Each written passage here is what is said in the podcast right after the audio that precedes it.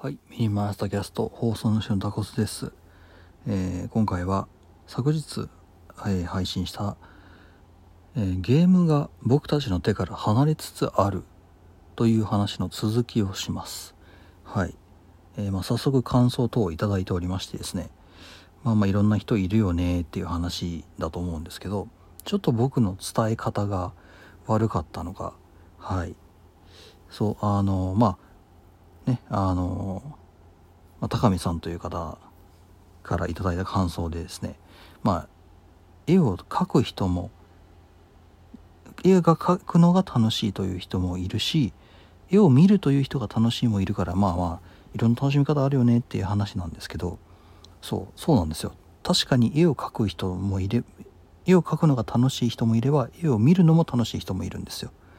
ただ今回のお話って、ここに第三者が登場するよねっていう話なんですよね。うん。えーっとまあ絵を描くっていうのはコンテンツを作る人になるからちょっとゲームプレイヤーとはちょっとずれるんですけどコンテンツを消費する人としてのなんだろう絵を見る人という話にしようかな。はい。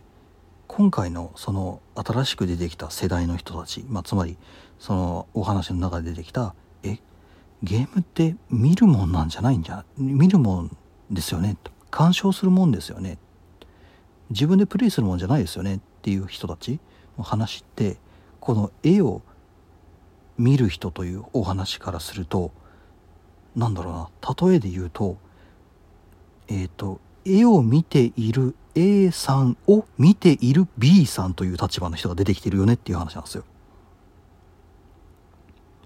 は？っつった話でしょ。そう。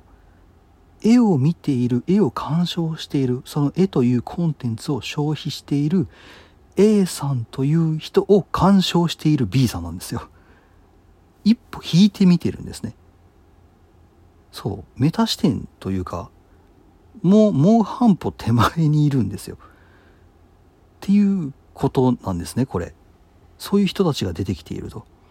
うん。で、その人たちからすれば、その絵、絵画、えーまあ、今回でいうところのゲームの面白さっていうのは、その A さんが見ている、A さんが鑑賞している、その絵、A さんが例えばここはこうこれがいいなそれがいいなとかあここのこの色使いがふさわあの素晴らしいっていうその A さんのフィルターを通した絵を絵を A さんごと楽しんでる状態ですよこれすごくないですか？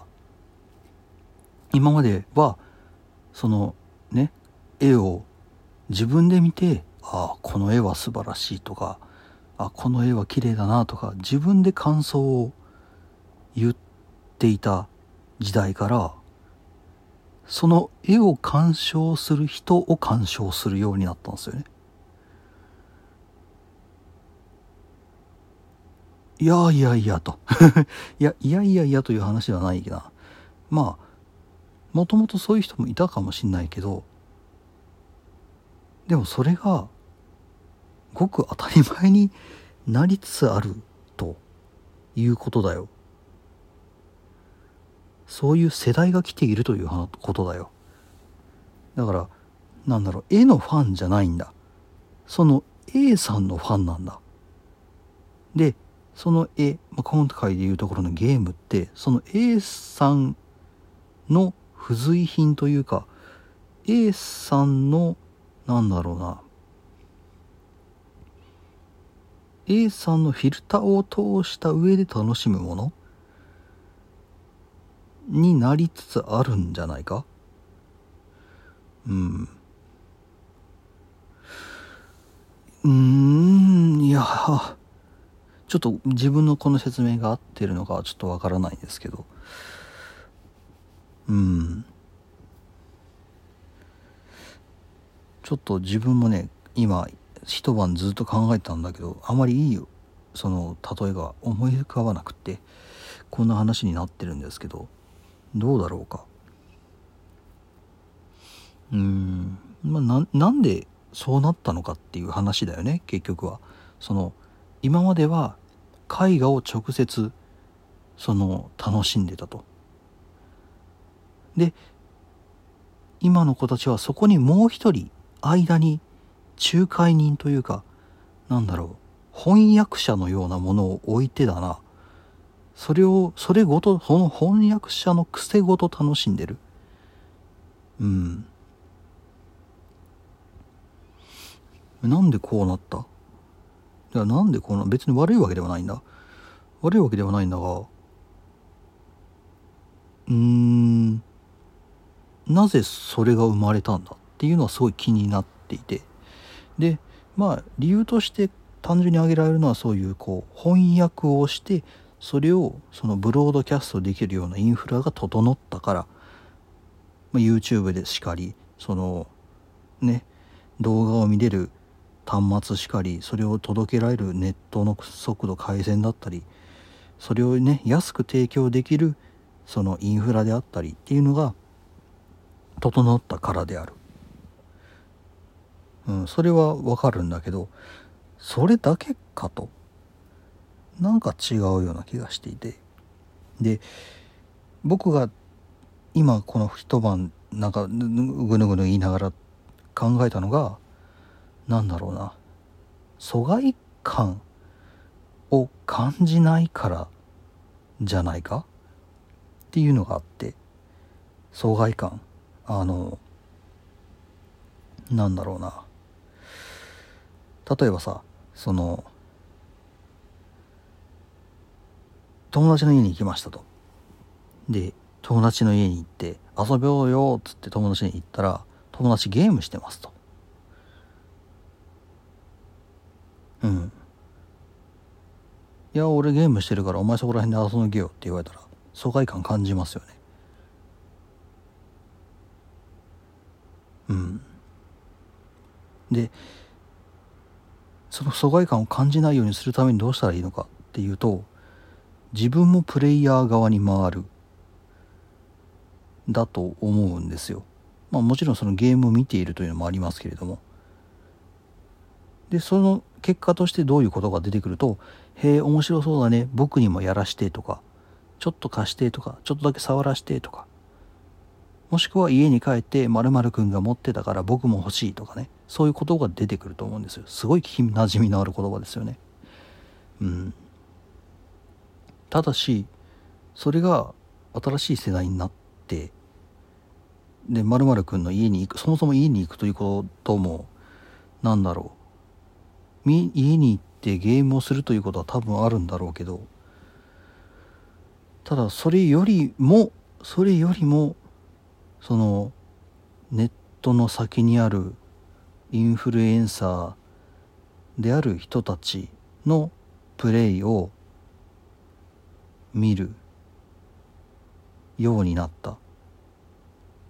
それはなぜだ？多分一人のプレイヤー？さっきはプレイヤー一人に対して観客が一人だったわけだよね。友達1と自分。1対1だった。うん。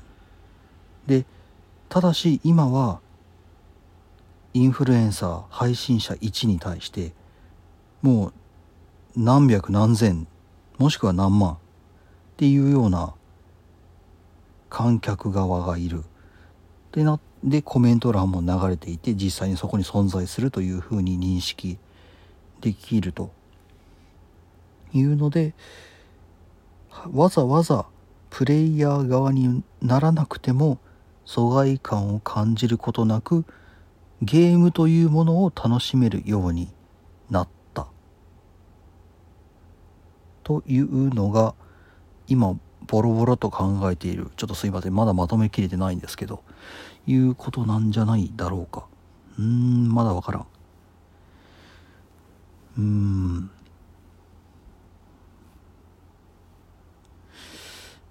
なんかまだ足りない気がする。なんかまだ足りない気がする。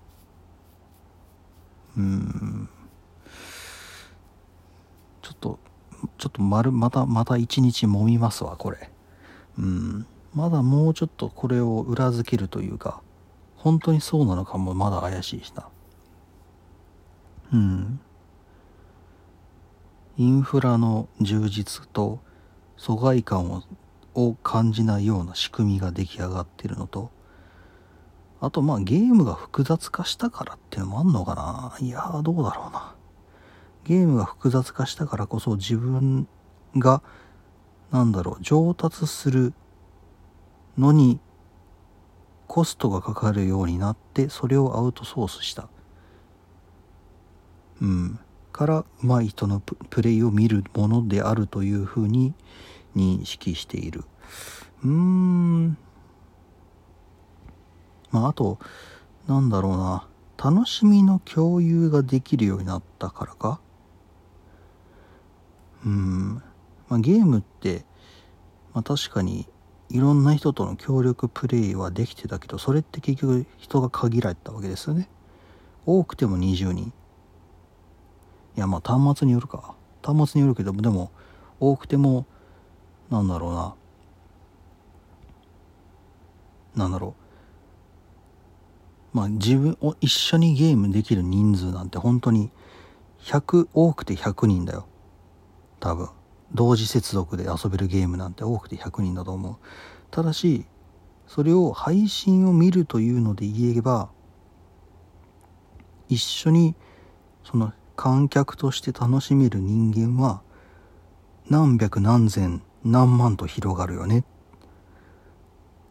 ていうので楽しみの共有ができる人間が拡張できる方によったうーんまだ薄い薄いな。今ちょっとボロボロと考えておりますがとりあえずまずこんぐらいか？うんまあちょっと、えー、まだ仕事出てないんではいちょっと仕事やりながらちょっとぼんやりここら辺は、えー、揉み込んでいこうかな。はいというわけでとりあえずあの昨日の続きでございます。はい今のところこんな感じで考えてますという話ですね。はいダキャストえーまあ、ゲームが自分たちの手から離れつつある。逆離れつつあるというか手放しつつある。になるのかな。うーん。はい。という話の続きでございました。はい。タキャストまだどっかしら用意いたしましょう。では